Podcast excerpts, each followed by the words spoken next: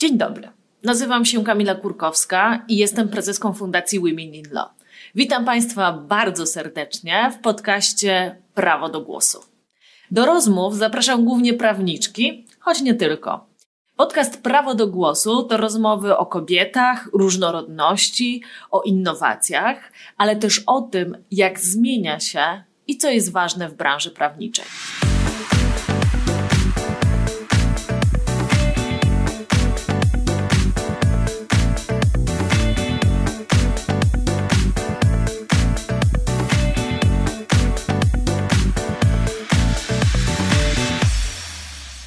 Dzień dobry, witam Państwa bardzo serdecznie. Ja się nazywam Kamila Kurkowska i jestem prezeską Fundacji Women in Law. Spotykamy się dzisiaj, a właściwie Państwo po e, jednej stronie odbiornika, a my po, e, po drugiej stronie przy, przy mikrofonach. E, dzisiaj zaprosiłam do studia, chciałabym tak radiowo powiedzieć, Zuzannę Kopaczyńską-Grabiec. Zuza, witam Cię serdecznie. Witam Ciebie serdecznie, Kamilo. Zuzo, jakbyś mogła powiedzieć nam, jakie role pełnisz, jakie masz funkcje i trochę też w jakim charakterze tutaj się dzisiaj spotykamy. Jasne, oczywiście, z największą przyjemnością. Więc jestem prawniczką, kobietą, ale mm, od sześciu mm, lat mam przyjemność zarządzać zespołem prawnym, który udało mi się mm, sama zbudować, zespołem prawnym, który również zajmuje się zagadnieniami compliance'owymi.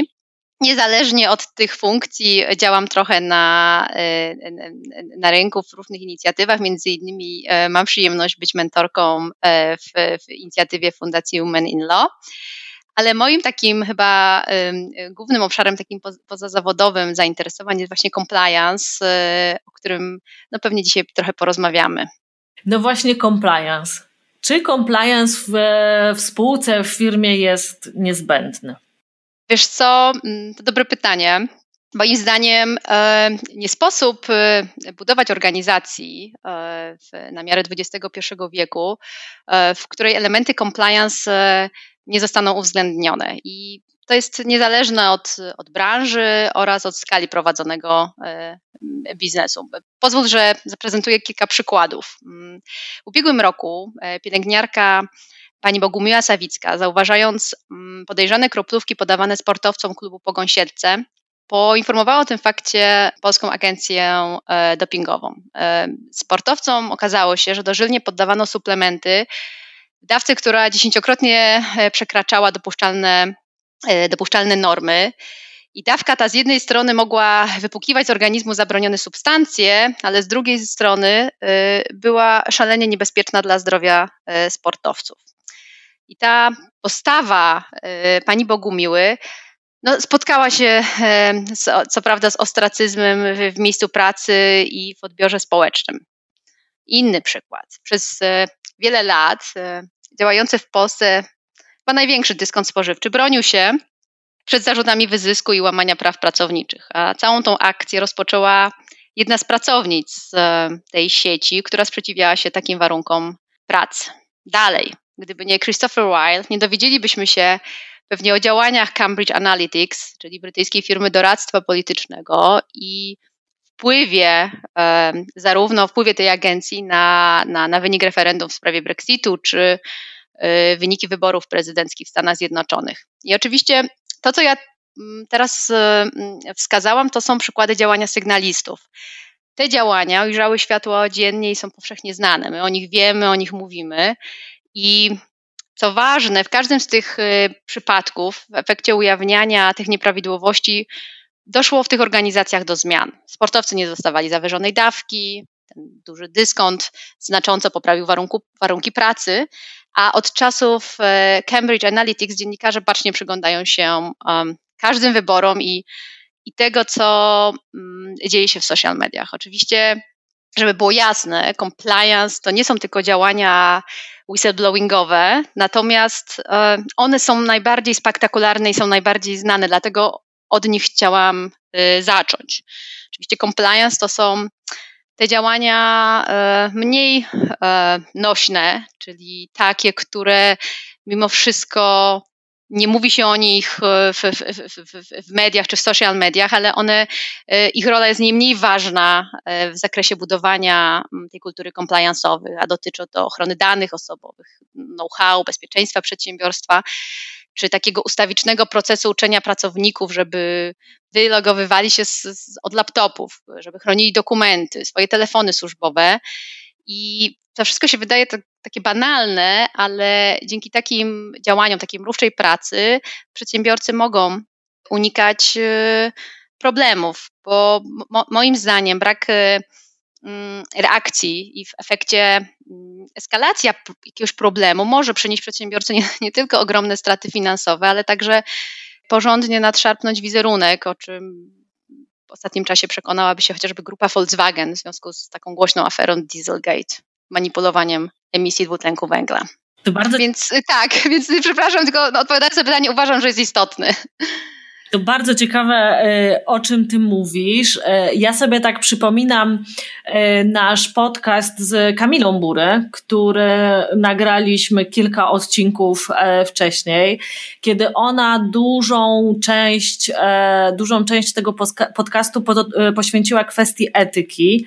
I teraz moje pytanie jest takie do ciebie, jakby gdzie zaczyna się, może inaczej, gdzie kończy się etyka, a gdzie zaczyna się compliance? W sensie, czy to są dwa takie obszary, które są uzupełniające się, albo może które gdzieś tam się przenikają w firmach?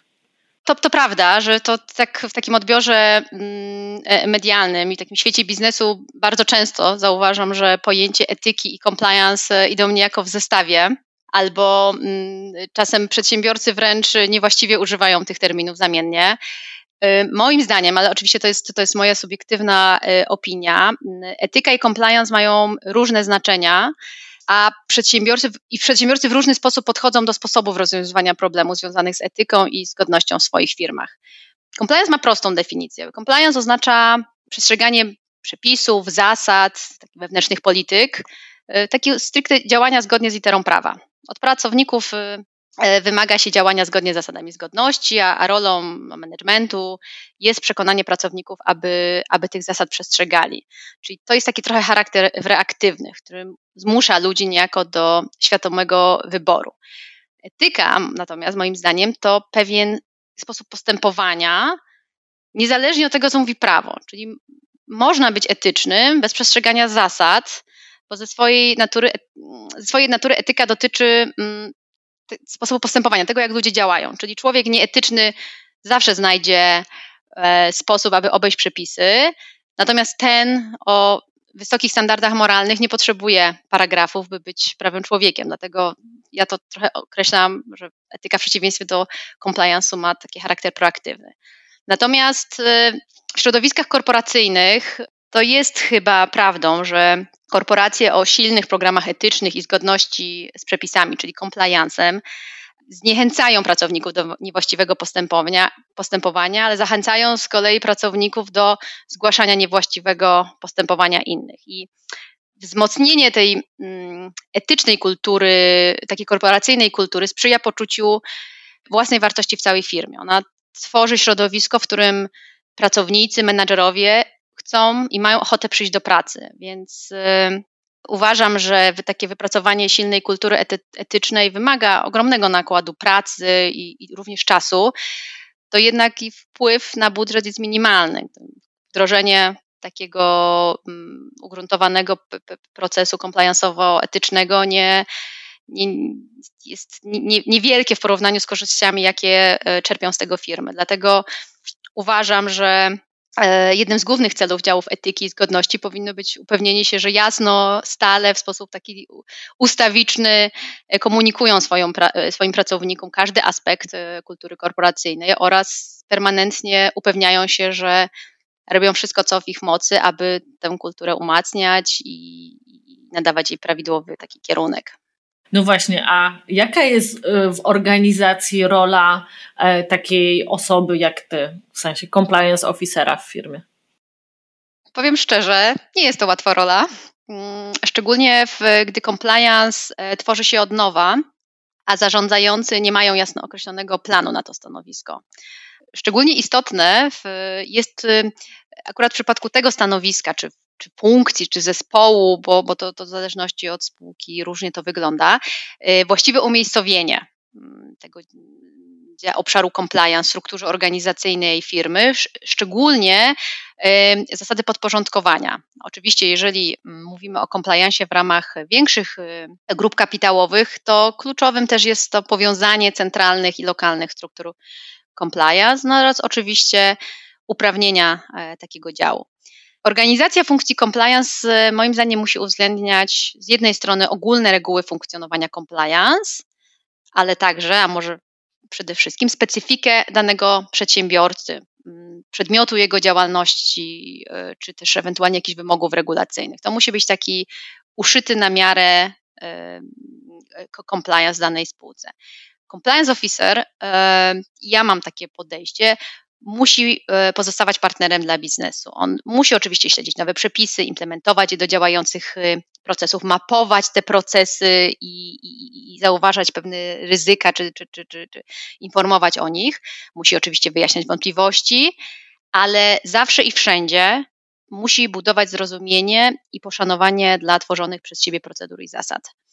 To compliance officer jest e, odpowiedzialny za budowę i kulturę compliance'ową, która podnosi tą świadomość obowiązywania w organizacji zasad przez to, co już mówiłam wcześniej, ustawiczne szkolenia, komunikację, te wszystkie takie działania y, no, miękkie. I mm, y, uważam, że, że, że osoby zarządzające zgodnością w organizacji, czyli ci oficerowie compliance, muszą umieć y, pogodzić wymogi prawne i etyczne jednak z y, potrzebami biznesowymi takiego podmiotu. Oni muszą dobrze poza przepisami rozumieć otoczenie biznesowe i rynek, e, na którym taka organizacja działa, bo bez tego nie będzie też po prostu partnerem do dyskusji z zarządzającymi spółką. To jest moim zdaniem istotne. Oczywiście poza tymi wszystkimi merytorycznymi takimi kompetencjami, ale to jest ważne, bycie partnerem biznesowym. Myślę, że e, jeżeli ktoś by chciał tak e, złośliwie czy, czy negatywnie patrzeć na, na compliance w firmie, to mógłby stwierdzić, że y, jakby compliance utrudnia mu życie, tak? Nie będąc jakby, nie będąc prawnikiem.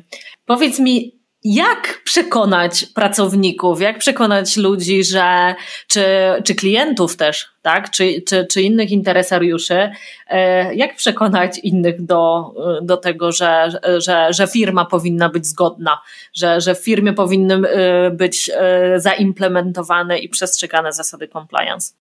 Wiesz co, uśmiechnęłam się do tego, co powiedziałaś, bo faktycznie usłyszałam tak ostatnio w spółce, że jesteśmy w końcu pierwszym zespołem prawno-compliance'owym, którym jest partnerem dla biznesu, a nie tylko jakimś płotkiem do przeskoczenia, a więc faktycznie dokładnie, albo hamulcowym, więc dokładnie faktycznie taka jest często percepcja. Natomiast wracając do Twojego pytania, uważam, że to jest proces. Zarządzający firmami powinni zrozumieć z jednej strony, w jaki sposób przestrzeganie przez nich prawa i dobrych praktyk branżowych wpływa na postrzeganie firmy przez, zarówno przez klientów, ale jak i pracowników. Oni, ich rolą jest, oni powinni umieć w szybki i przekonujący sposób udowodnić zgodność z poszczególnymi wymaganiami oraz jak najlepiej zaadresować potrzeby i oczekiwania swoich interesariuszy w zakresie zgodności. Sama, sama fasada i same papierowe procesy niestety nie wystarczą. Musimy pamiętać, że to pracownicy są mm, częstokroć ambasadorami firmy i dzięki zaszczepieniu w nich tych idei compliance zwiększamy prawdopodobieństwo realizacji wartości firmy w takiej codziennej pracy, w kontaktach z klientami, z ogólnym otoczeniem organizacji i dzięki temu kształtujemy e, cały wizerunek e, przedsiębiorstwa. My na przykład e, w Łąga mocno skupiamy się na takich miękkich działaniach mających na celu krzewienie kultury compliance. Od kilku lat organizujemy takie tygodnie compliance, gdzie w przystępny sposób staramy się zaznajomić naszych pracowników z procesami, procedurami, pewnymi wymogami, ale staramy się nadać temu taki przyjazny mm, kształt. Tam jest to wszystko w jakiś sposób okraszone konkursami, e, zadaniami, czasem takimi mini śledztwami. Wdrożyliśmy również takie spotkania i kawa i compliance, ponieważ mieliśmy wrażenie, że czasem pracownicy boją się na takich większych spotkaniach zadawać pytania, takie czasem nurtujące ich, takie wydawałoby się głupie pytania. I dlatego przygotowaliśmy takie mniejsze kameralne spotkania, podczas których y, pracownicy zadają nam, mamy taki dialog, my zaznajamiamy z nowym procesem, ale zachęcamy ich do zadawania pytań. I to bardzo fajnie działa, bo budujemy takie zaufanie między nami. Oni wiedzą, że lepiej przyjść do nas się zapytać niż przysłowiowo, e, jak mleko się wyleje, to, to, to, to, to sprzątać ten cały problem. Więc tak takimi drobnymi działaniami, które są niekosztowne, próbujemy przekonać y, pracowników, że, że compliance nie gryzie i że wręcz może pomóc.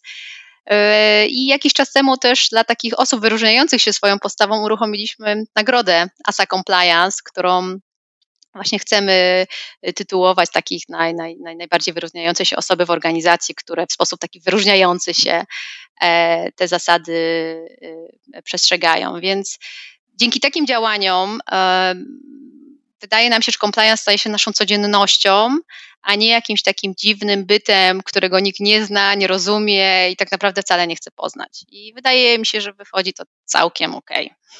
Bardzo mi się podoba ta inicjatywa ASA Compliance, powiem szczerze. E, no bardzo, bardzo to jest ciekawe i myślę, że takie angażujące, e, angażujące pracowników.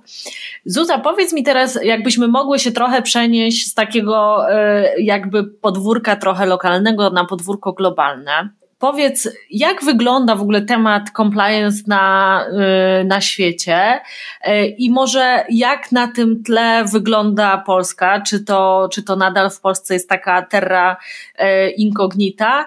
I jeszcze jakby druga część mojego pytania, czy, czy tutaj myślisz, że dyrektywa unijna, która będzie wchodziła chyba pod koniec przyszłego roku, dyrektywa dotycząca sygnalistów, czy uważasz, że ona może mieć jakiś taki naprawdę realny, praktyczny wpływ na to, jak to w Polsce wygląda? To, to może od początku, więc trochę o tej ter, terra incognita, więc y, fakt, że znaczenie funkcji compliance w, polskich firmach już, już jakby jest odnotowany, to chyba nie musimy nikogo przekonywać, bo, bo rola compliance'u jest moim zdaniem w takim obrocie gospodarczym nie do e, przecenienia i prawidłowa organizacja mm, wewnętrzna po, po, pozwoli zarządzić szerokiem ryzy, takich ryzyk e, prawnych i sytuacji kryzysowych. No ale jest tak trochę jak, jak powiedziałaś, że mimo, że coraz więcej firm zaczyna się interesować tym zagadnieniem e, compliance'u w swoich organiz organizacjach, czy podejmuje jakieś procedury compliance'owe, jakieś różne rozwiązania e, w zakresie tego obszaru, to jednak ciągle to zagadnienie jest rozproszone w różnych przepisach prawnych, y, w jakichś wytycznych, w, w, w, tak, w, materiałach czy takich rekomendacjach, które, jest, które są przygotowywane przez organizacje zrzeszające przedsiębiorców, czy na przykład przez giełdę papierów wartościowych. No i moim zdaniem, mimo wszystko, to, to jakby nie ułatwia to mm, szczególnie zarządzających spółkami zrozumienia istoty compliance, ani takiego wdrożenia prawdziwego, realnego y, programu zarządzania y, zgodnością jak wiesz, no w ostatnich czasach ten obszar compliance znajdował się e, kilkukrotnie w orbicie zainteresowań polskiego ustawodawcy. Mieliśmy projekt, e, nadal mamy, one są tak chyba troszeczkę zamrożone, projekt ustawy o jawności życia publicznego, czy projekt ustawy o odpowiedzialności podmiotów zbiorowych. E, one wówczas wybierały taki no, duży wpływ na dyskusję o stanie compliance w Polsce. One były raczej te projekty no, krytykowane. Obecnie ta, ta sama dyskusja dotyczy właśnie wspomnianego przez Ciebie whistleblowingu i trybu wewnętrznych postępowań, postępowań wyjaśniających w związku z, z planowaną implementacją unijnej dyrektywy o ochronie sygnalistów, która, tak jak słusznie zauważyłaś, ona mm, powinna być do porządku prawnego do, do końca przyszłego roku implementowała. Tam są różne rozróżnienia dla wielkości tych przedsiębiorstw. Na początku to będą te większe przedsiębiorstwa. Znaczy, ja y, cieszę się, y, że mm, w końcu coś w tym y, obszarze się zadzieje, bo myślę, że już tą mm, pracę w postaci sygnalisty, czyli tej percepcji wykonaliśmy, bo jeszcze kilka lat temu, znaczy nadal to jest, gdzieś tam pokutuje, że ten sygnalista to taki nosiciel czy kolokwialnie mówiąc y, kabel, więc tutaj jest już bardzo w takim odbiorze społecznym myślę, że dużo się zmieniło. Natomiast y, no, potrzebna jest jakieś takie regulacje, które dadzą po prostu narzędzia, też ochrony dla, dla takich sygnalistów, bo Polsce nadal jest z tym różnie. Nadal ludzie boją się sygnalizować o nieprawidłowościach, bojąc się jakichś działań, które no, mogłyby mm, w jakiś sposób nie wiem, wpłynąć na ich stosunek zatrudnienia czy, czy taką percepcję społeczną. I czy uważasz, że ta dyrektywa to zmieni, że sygnaliści nie, e, nie będą się już bali takich działań odwetowych? Nie, myślę, że to, to jest jakiś zespół naczyń połączonych, prawda? To, to, jest, e, to jest, dla mnie to w dużej mierze to jest kultura, dlatego ja tak w, w bardzo dużo pracy y, przekładam na tą kulturę i na zaufanie, bo jak tego nie będzie, to żaden przepis, prawda, y, tego nie zmieni i one po prostu pozostaną martwe.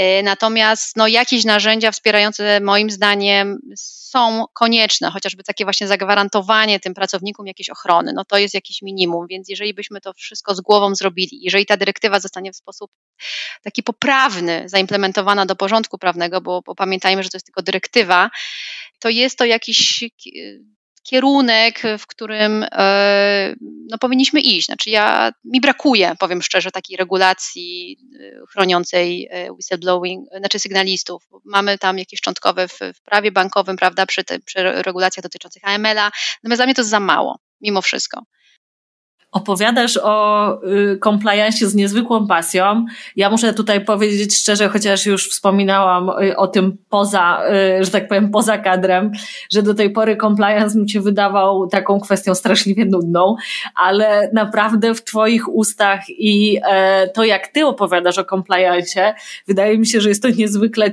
niezwykle ciekawe zagadnienie. E, co spowodowało, że zajęłaś się compliance'em? Wiesz co, mm, tak naprawdę przypadek. Myślę, że gdybym nie została mm, e, prawnikiem wewnętrznym, przed którym zarząd Łąga mm, e, nie postawił celu zbudowania zespołu prawnego, w którym, w którym tak istotną e, wagę przykłada się właśnie do transparentności, przejrzystości czy, czy etyki produktu, Myślę, że nigdy nie miałabym szansy odkryć, jak, jak ważny jest compliance. I dla mnie fakt właśnie wspierania, czy budowania w ogóle tej kultury y, i, i, i tych takich wspierania tych postaw, tych zasad compliance'owych jest niesamowicie pouczający, ale również motywujący. E, szczególnie kiedy zaczyna też się dostrzegać efekty swojej pracy, kiedy ludzie przychodzą ze swoimi problemami, no albo kiedy y, w końcu spółka, w której pracujesz, y, otrzymuje tytuł etycznej firmy. I to jest bardzo motywujące. Ja naprawdę bardzo lubię swoją pracę i, i lubię za, zajmować się tymi zagadnieniami compliance. To jest e, coś, z czym jest dla mnie ogromną przyjemnością. Ostatnie pytanie, niezwiązane, niezwiązane z compliance'em, a z okolicznościami, w jakich, e, w jakich się spotkałyśmy, poznałyśmy. Jesteś mentorką w naszym programie mentoringowym Fundacji Women in Law. E, w tej chwili jesteśmy już właściwie na finale tego, tej pierwszej, e, tej pierwszej edycji. Tak jakbyś mogła z perspektywy tych kilku miesięcy, które spędziłaś z nami jako z fundacją, ale przede wszystkim ze swoją mentiską, jak oceniasz y, właśnie z perspektywy tych, y, ty, tych kilku miesięcy w ogóle ten program? Y, dlaczego zdecydowałaś się, żeby, żeby wziąć w nim udział? No bo przecież to jest Twój czas i Twoje zaangażowanie i Twoja wiedza, którą się, no ja bym powiedziała, bezinteresownie dzielisz. Dlaczego? Wiesz co, ja e, przede wszystkim Kamila strasznie chciałam Tobie podziękować e, za tą inicjatywę, mm, bo wspominałam już to e, zresztą kilkukrotnie mojej mentisce, że jak ja byłam w jej wieku i stałam przed różnymi wyborami zawodowymi, to mi strasznie brakowało osoby, czy, czy, czy jakiegoś takiego grona osób, którym mogła takie swoje rozterki, z tymi rozterkami się zmierzyć. E, to bardzo mi tego brakowało. Ja nie pochodzę z rodziny prawniczej, więc musiałam się z tym wszystkim trochę mierzyć sama i tak trochę metodą prób i błędów. I wydaje mi się, że mm, ta inicjatywa, oczywiście no my naszym mentiskom nie układamy życia, ale poprzez te rozmowy, poprzez te spotkania, poprzez różne ćwiczenia y, staraliśmy się pokazać im y, różne perspektywy, trochę opowiadać o swoich błędach, o czasach jakichś wyborach życiowych. I myślę, że to na pewno jakąś tam perspektywę im, e, im dało. Dla mnie z kolei to też było niesamowite doświadczenie, ponieważ ja wcześniej pracując w kancelariach prawnych nie miałam dostępu do takich różnych narzędzi, takich szkoleń. Wiesz, w kancelariach prawnych to przynajmniej za moich czasów takich e, inicjatyw nie było, więc to było dla mnie niesamowicie pouczające i ogromne doświadczenie i, i naprawdę e, myślę, że produktywnie spędzony czas, więc bardzo Tobie dziękuję za tę inicjatywę i że mogłam się znaleźć w gronie e, mentorów. To dla nas też jest wielka przyjemność, że właśnie takie osoby jak Ty e, zgłaszają się do tego programu i chcą się dzielić właśnie, tak jak powiedziałam, swoją wiedzą, swoim doświadczeniem e, i moim zdaniem też trochę sercem i z, i z mentiskami i jakby w ogóle z, całą, z, całym, z całym programem i z fundacją. Zuzo, ja Ci bardzo serdecznie dziękuję. Dziękuję Ci przede wszystkim chyba za odczarowanie compliance'u za to, że przynajmniej ja mam takie wrażenie i mam nadzieję, że nasze słuchaczki e, i nasi słuchacze też e, dzięki temu zainteresują się compliance'em i zobaczą, że to jest rzeczywiście niezwykle, niezwykle ciekawy obszar, tak bym mogła powiedzieć. A ja bardzo dziękuję za, za zaproszenie. Dziękuję. Do usłyszenia. Cześć. Wysłuchałaś podcastu zrealizowanego przez studio winningmore.pl. Pomagamy Ci opowiedzieć Twoją historię, przekazać wiedzę i zapalić do sprawy, o którą walczysz.